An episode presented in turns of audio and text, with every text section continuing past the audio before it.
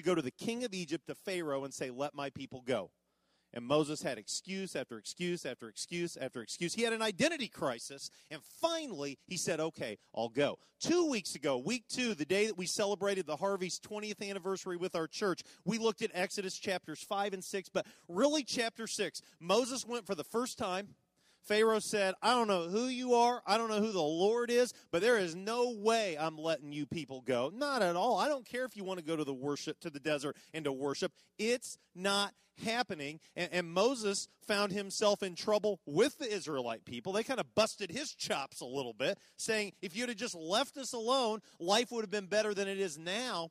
And Exodus 6, the first eight, nine verses are so powerful. The Lord pouring out his heart to Moses and his people, basically saying, It's all part of the plan.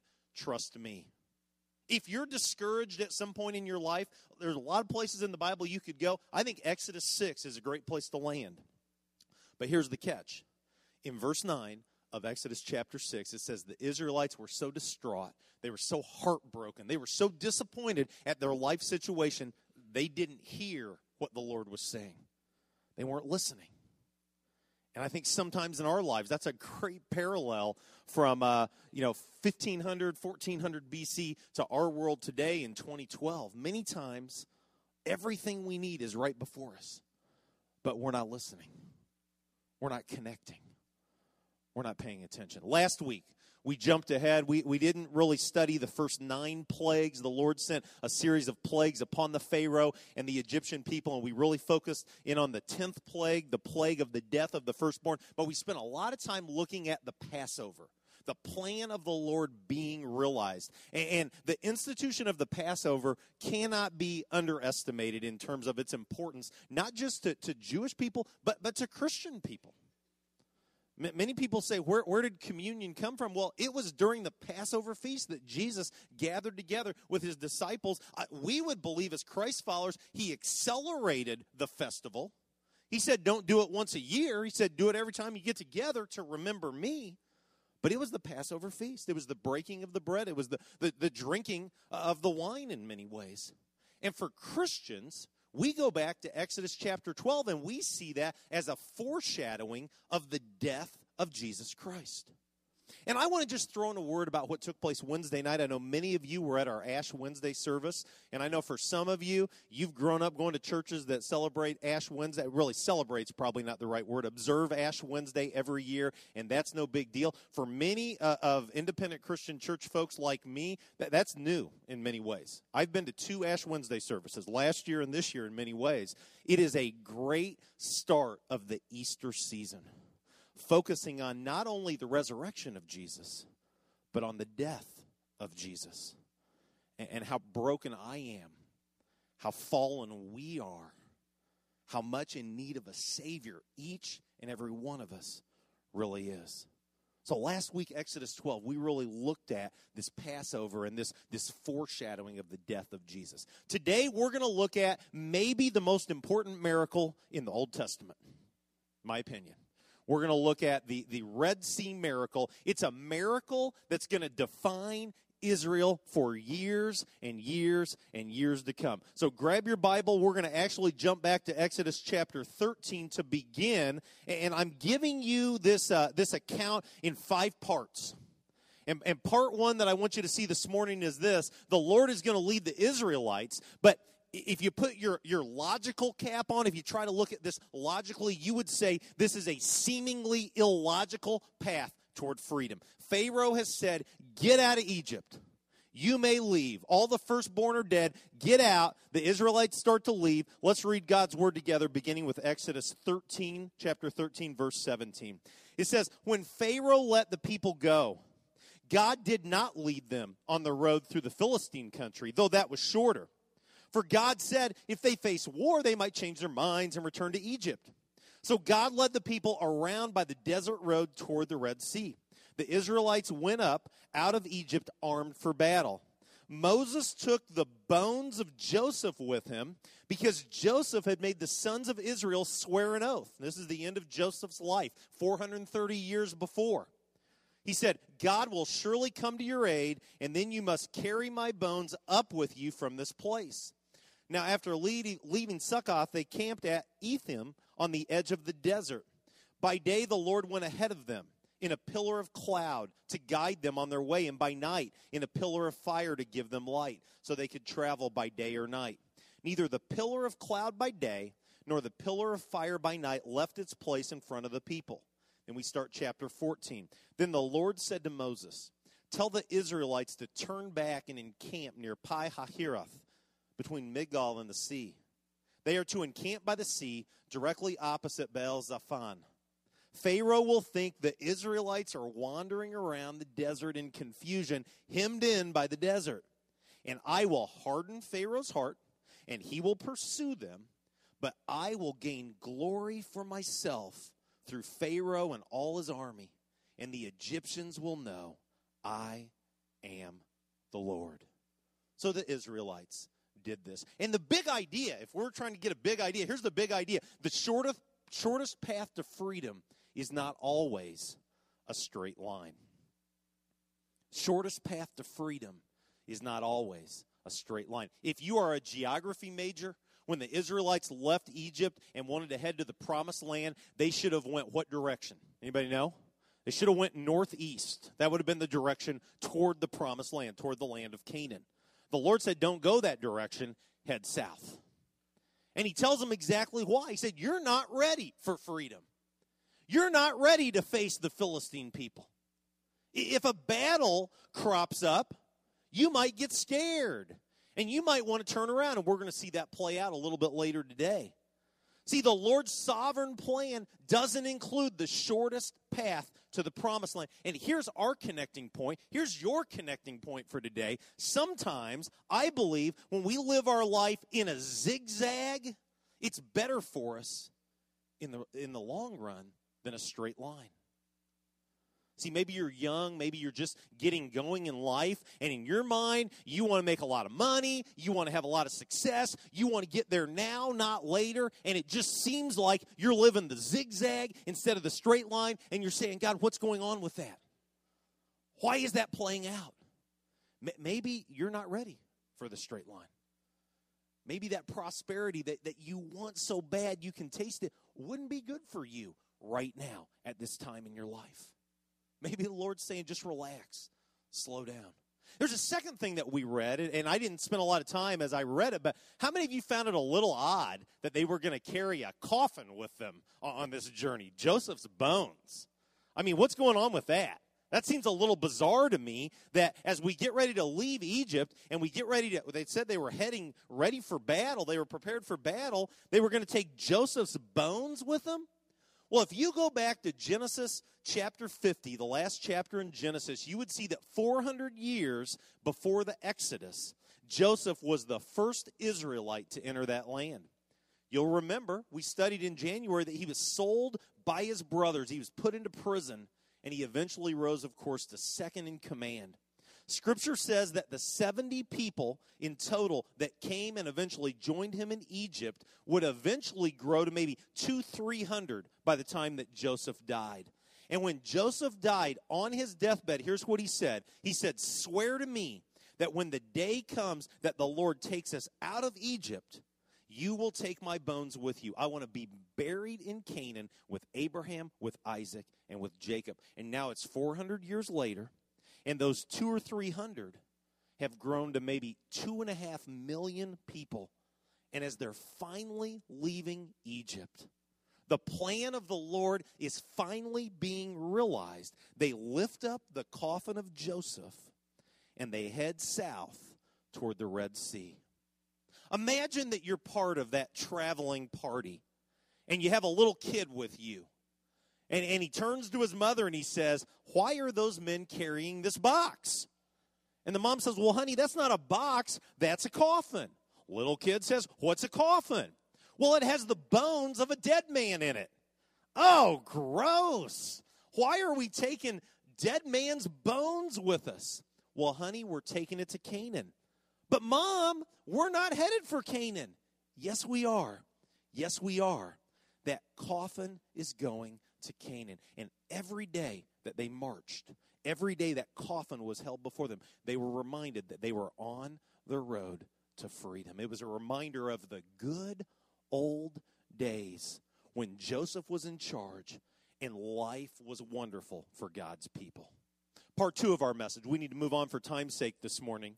Uh, see that Pharaoh and his leadership are going to change their minds and they're going to move out and they're going to seize the Israelites. Verse 5 says that when the king of Egypt was told that the people had fled, Pharaoh and his officials changed their mind about them and said, What have we done? We have let the Israelites go. We've lost their services. So he had his chariot made ready and he took his army with him. He took 600 of his best chariots, along with all the other chariots of Egypt, with officers over all of them. The Lord hardened the heart of Pharaoh, king of Egypt, so that he pursued the Israelites who were marching out boldly. The Egyptians, all Pharaoh's horses, chariots, and horsemen and troops pursued the Israelites and overtook them as they camped by the sea near Pi Hahiroth, opposite Baal Zephon. Um, when when we how many of us have seen the Ten Commandments movie growing up? You know, this happens what in about two minutes. I mean, this is like a two minute part of that movie where he says, "Get out of here," and they leave, and he says, "What have we done?" And they, you know, they get their chariots ready, and away they go. In reality, you know, several days, probably several weeks, took place between the time when Pharaoh said, "Leave Egypt," and the time that the king of Egypt said, "What have we done? We've lost all of our slave labor." But, but the point that I want you to see here, the big idea that, that is for us today is that the Israelites, uh, excuse me, power and envy and evil intentions never benefit us. You may say, well, what's that got to do with this narrative? If Pharaoh would have just let the people go, just let the people go, life would have continued to be grand in so many ways. Granted, they wouldn't have had the slave labor that they'd had up to this point, but he would have continued to reign he would have continued to be the most powerful man on the face of the earth, and he would have been able to mourn for, for, for years to come the dead that, that had taken place because of the, the 10th and final plague. But power and envy, and I would call it evil intentions, got the best of him. He said, What are we doing? We can't let these people go. And so they took off and they went after him. And, and the key word I jumped over it, the key word for the first point would have been growth, but the key word for the second point is greed. Greed. The Pharaoh, the king of Egypt, very, very greedy. Part three of our, our study this morning, Exodus 14, beginning with verse 10. The big idea is this the Israelites sense the impending danger, and they begin to complain and cry out in anger to the Lord. And that's nothing new. If you haven't been with us, that's kind of been a staple of God's people all the way through. Um, some people would say they're big babies. They're always whining and complaining about something. But we're going to see a, a, whole new level of complaining. Look at verse 10. It says, As Pharaoh approached, the Israelites looked up, and there were the Egyptians marching after them. They were terrified, and they cried out to the Lord.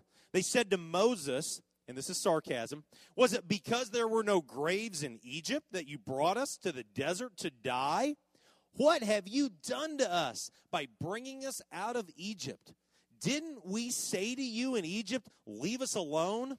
Let us serve the Egyptians? It would have been better for us to serve the Egyptians than to die in the desert. For, for hundreds of years, They'd been longing for freedom. Generation after generation after generation had been longing for freedom, and they finally were set free. And this is the first bump in the road. Granted, it's a big bump in the road. The Egyptian army's coming after them in all of its glory. But look at what they say. Just leave us alone. Let us stay in the in Egypt. Why do we have to come out to the desert to die in the desert? And the big idea here, and I think this is a, a, connection point for us in 2012, the Israelites began to long for the devil they knew rather than face the unknown road ahead. Have you ever been there? Have you ever looked at your life or a part of your life or someone in your life and, and, longed for change? I want something to be different. I want this person to grow up. I want myself to grow up. I want to mature. I want to be different. And yet, the unknown, the fear, the risk of uncertainty got the best of you. And you found yourself becoming content uh, with the devil that you know. That's what the Israelite people are really saying here. They're saying, yeah, it's been 400 plus years that we've had this oppressive life, and it's not been very good, but we're not sure what the future holds. We're not sure what's out there. They're allowing fear, that's our key word here, fear to get the best of them. Fear is driving the Israelite people. Part four of our uh, message today is really cool. I, I, love this. This is where I believe Moses finally steps up to the plate. It's Exodus 14, verses 13 and 14. It says, Moses answered the people. He said, Do not be afraid. Stand firm, and you will see the deliverance the Lord will bring to you today. The Egyptians you see today, you will never see again. The Lord will fight for you. You need only to be still. Look at that last line. You need only to be still. Now, I know we don't talk back in church a lot, and I want to give you permission right now to answer this. I might even buy breakfast for the person that gets this right, okay? Here, here's my question for you this morning. Every time up to this point in Exodus, when the, the Israelite people, God's people, whine and complain, and we're making straw without bricks now, and you should have just let us stay in Egypt instead of die in the desert, and on and on and on and on and on. How did Moses always respond? Anybody know? Every time he did the same thing up to this point. Who was it? Choir? Anyone? He cried out to the Lord and he complained. And he said, I don't have to buy breakfast. He said, God, why? God, why do I have to go down this road? And it's right here in the middle of Exodus chapter 14 that I believe Moses finally gets it. Light bulb finally has come on. He's put his big boy leadership pants on and he says, Hold on. Don't be afraid. Stand firm. Be still. You're going to see the deliverance the Lord is bringing. And then I think maybe the most important thing of all, the Lord is going to fight for you. Look at those five key terms. I, I call it Moses' halftime speech. Don't be afraid.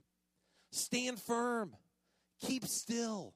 You're going to see God's deliverance. Yahweh is going to fight for you. Moses is stepping up to the plate in an absolute great and mighty way. And if there was a key term to this speech, if there was a key term to this whole idea, Moses is saying, it's time to trust. Moses is saying, I've been there with you. I didn't get everything before. I didn't understand God's master plan. I had excuse after excuse after excuse, and I know it looks bad now. I know the chariots are approaching. I know the army, the greatest army in the world, is setting its sights on us. But we've got one thing they don't have Yahweh, the Lord, is going to fight for us. And because Yahweh is going to fight for us, we are destined to win. Well, believe it or not, the first four parts of this were really just the introduction for part five, which is the chunk of the story, which is the Red Sea miracle. Let's read this miracle together. Verse 15, it says, Then the Lord said to Moses, Why are you crying out to me? Tell the Israelites to move on. Raise your staff, stretch out your hand over the sea to divide the water so the Israelites can go through the sea on dry ground. I will harden the hearts of the Egyptians so they'll go in after them, and I will gain glory through Pharaoh and all his army, through his chariots and his horsemen. The Egyptians will know that I am the Lord when I gain glory through Pharaoh, his chariots, and his horsemen. And this is just my commentary here, right here. My guess is Moses, man, he's just given this impassioned speech. He's got the troops fired up. And God, your plan is to march into the sea? Really? That's all you've got for me? March into the sea? Are you kidding me? But we don't read that in the text. So obviously, Moses is a better leader than maybe I am or you am. He's trusting. Verse 19. It says, Then the angel of the Lord, who'd been traveling in front of Israel's army, withdrew and went behind them. The pillar of cloud also moved in in front and stood behind them, coming between the armies of Egypt and Israel. Throughout the night, the cloud brought darkness to the one side, light to the other side. So neither went near the other all night long. Verse 21. Then Moses stretched out his hand over the sea. We can still see Charlton Heston doing that, can't we? Stretched out his hand over the sea, and all that night the Lord drove the sea back with a strong east wind and turned it into dry land. The waters were divided, and the Israelites went through the sea on dry ground, with a wall of water on their right and on their left. Now the Egyptians pursued them, and all of Pharaoh's horses, chariots, and horsemen followed them into the sea. During the last watch of the night, it's almost morning, the Lord looked down from the pillar of fire and cloud at the Egyptian army and threw it into confusion. He made the wheels of their chariots come off so that they had difficulty driving. The Egyptians said, Let's get away from the Israelites. I love this next phrase. Catch this. The Lord is fighting for them against Egypt. What was going through the most powerful man in the world's mind when he finally realized, I can't win this battle? I'm fighting against this Yahweh. You remember what Pharaoh said to Moses the very first time Moses went before him? Anybody remember? Who is the Lord? Mockingly.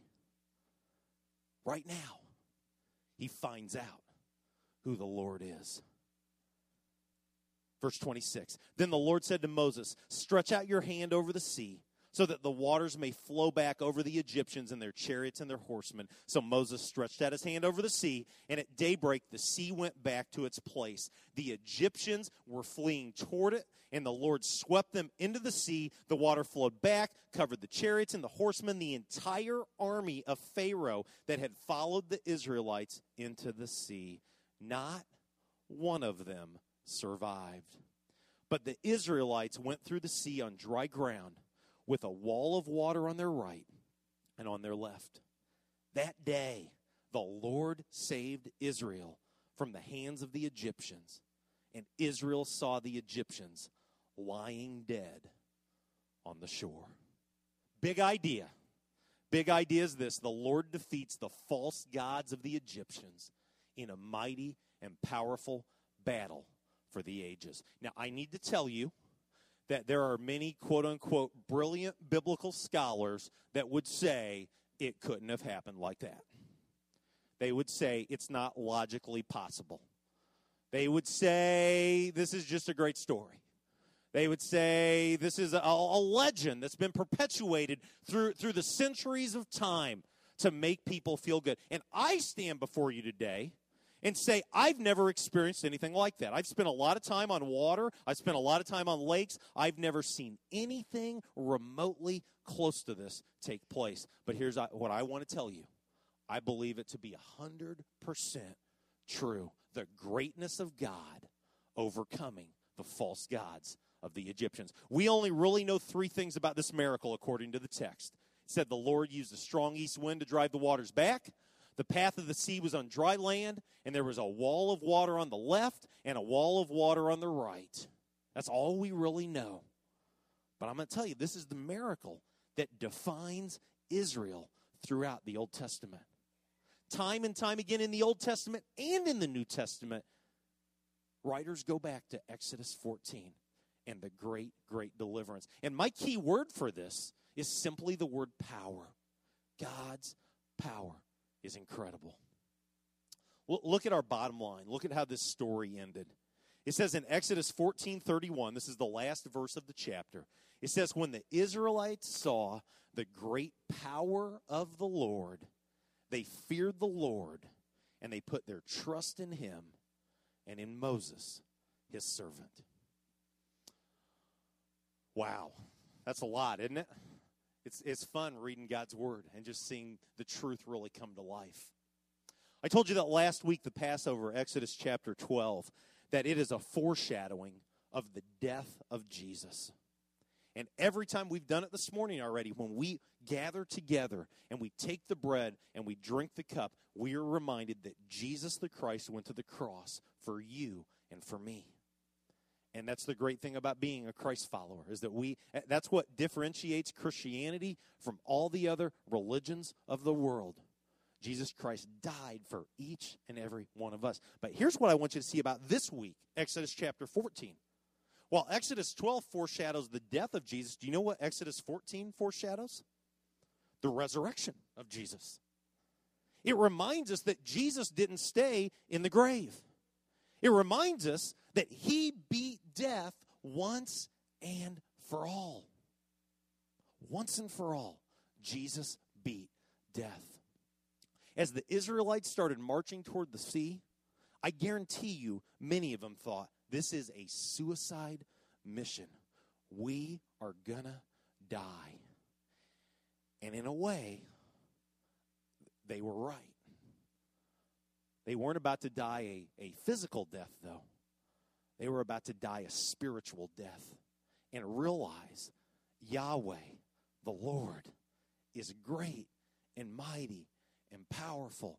He's salvation for us if we'll only trust. Do I even have to try to connect the dots for us in 2012? So many of us, we're, going through life, maybe even wearing the label Christ follower, and we're trying to do it all on our own. We're trying to figure it out all on our own. And the only thing we really need to know, 1 Corinthians 15 says this is of first importance that Jesus lived, that Jesus died for us, and on the third day, Jesus rose again. You know what we call that? We call that the gospel, the good news of Jesus Christ. So the next time you find yourself thumbing through the Old Testament, thumbing through the book of Exodus, and reading about miracles that the geniuses of our world say could have never, ever happened, be reminded that it's a foreshadowing of Jesus. It's a foreshadowing that Jesus lived, that Jesus died, and Jesus rose again. And in that, my friends, there's hope. Let's pray. God, thank you for today. And, and thank you for this Red Sea miracle that we, we can't explain as humans. We can't draw a chart. We can't come up with a mathematical equation. I can't come up with a scientific explanation. The only thing I've got this morning is that you are God, you are the Lord, you are mighty, and you are powerful. And that because of your master plan, we have hope through your Son, Jesus Christ. And so this morning, it's my prayer that as we sit here and we read the scripture and, and, and, we go through this worship experience, we don't find ourselves kind of crossing our hands saying, Who is the Lord? But we acknowledge you are the Lord. You are our hope. You are our salvation. Thank you so much for Jesus, the difference that he makes. It's in his name that I pray. Amen. Amen. Greg's been saying it for the last two or three weeks about.